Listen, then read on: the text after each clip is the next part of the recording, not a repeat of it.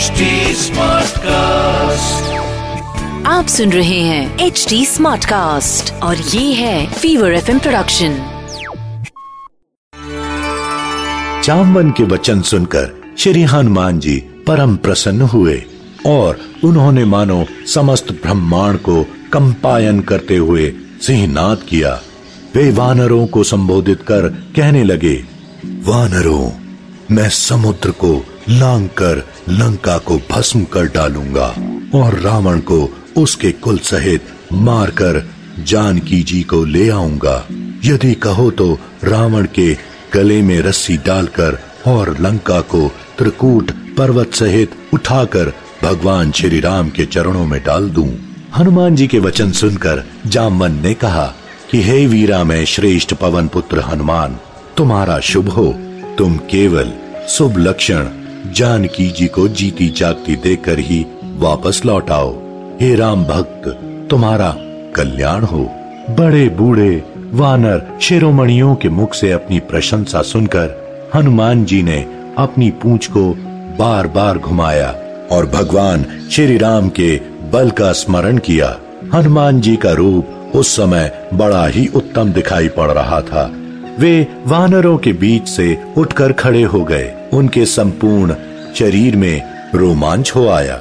उस अवस्था में हनुमान जी ने बड़े बूढ़े वानरों को प्रणाम करके इस प्रकार कहा, आकाश में विचरने वाले वायुदेव का मैं पुत्र हूँ।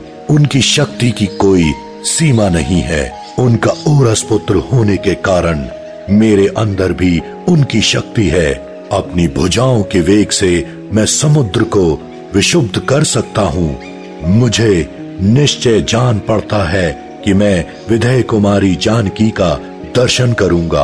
अतः अब तुम लोग आनंद पूर्वक सारी चिंता छोड़कर खुशियां मनाओ। हनुमान जी की बातें सुनकर वानर सेनापति जामवन को बड़ी प्रसन्नता हुई। वानरों का शोक जाता रहा। उन्होंने कहा कि हनुमान, ये सभी श्रेष्ठ वानर तुम्हारे कल्याण की कामना करते हैं। तुमने अपने बंधुओं का सारा शोक नष्ट कर दिया। ऋषियों के प्रसाद, वृद्ध वानरों की अनुमति तथा भगवान श्री राम की कृपा से तुम इस महासागर को सहज ही पार कर जाओ। जब तक तुम लौटकर यहाँ आओगे, तब तक हम तुम्हारी प्रतीक्षा में एक पैर से खड़े रहेंगे, क्योंकि हम सभी वानरों के प्राण इस समय तुम्हारे ही अधीन है। इसके बाद छलांग लगाने के लिए हनुमान जी महेंद्र पर्वत के शिखर पर पहुंच गए। उन्होंने मन ही मन छलांग लगाने की योजना बनाते हुए चित्त को एकाग्र कर श्री राम स्मरण किया। उन्होंने मस्तक और ग्रीवा को ऊंचा किया और बड़े ही वेग से शरीर को सिकोड़कर महेंद्र पर्वत के शिखर से छलांग लगा दी। कपिवर हनुमान जी के चरणों से दबकर वह पर्वत कांप उठा और 2 घड़ी तक लगातार डगमगाता रहा। आकाश मार्ग से हनुमान जी ने वानरों से कहा कि वानरों, यदि मैं जानकी नंदिनी सीता जी को नहीं देखूंगा तो इसी वेग से स्वर्ग में चला जाऊंगा। यदि मुझे स्वर्ग में भी माँ सीता के दर्शन नहीं हुए तो राक्षस राज रावण को ही बांध लाऊंगा।